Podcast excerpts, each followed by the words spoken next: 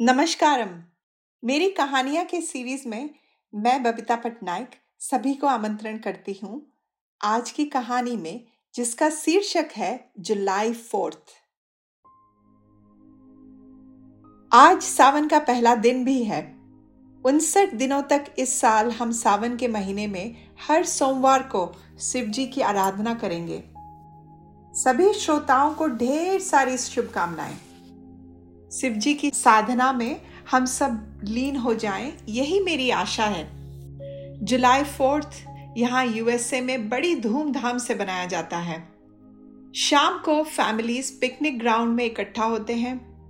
Family get together होता है। Usually lakes या रिवर्स के ऊपर फायरवर्क्स होता है।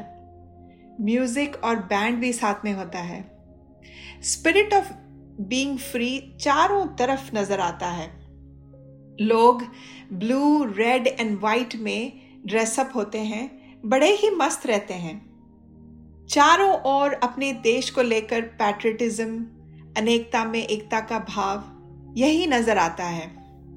जुलाई के हॉट समर मंथ में there is still a sense of coolness all around इतनी गर्मी में भी एक एक ठंडी सी एहसास चारों तरफ़ हमें फील होता है।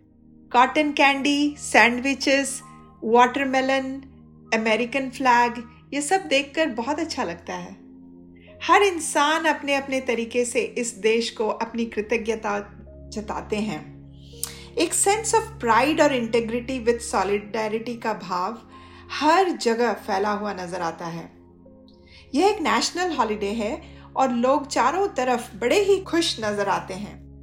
मैं भी सभी को अभिनंदन करती हूँ।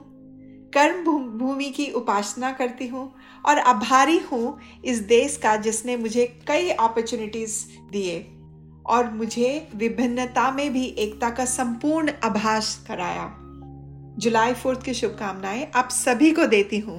नमस्कार। मेरी कहानियाँ पॉडकास्ट के ज़रिए मैं आपसे अपने दिल की बात कहना चाहती हूँ। आपसे वो कहानियाँ कहना चाहती हूँ जो आज तक मैंने किसी से नहीं कही।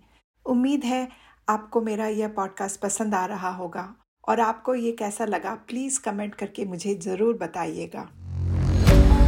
ऑडियो पिटारा सुनना ज़रूरी है।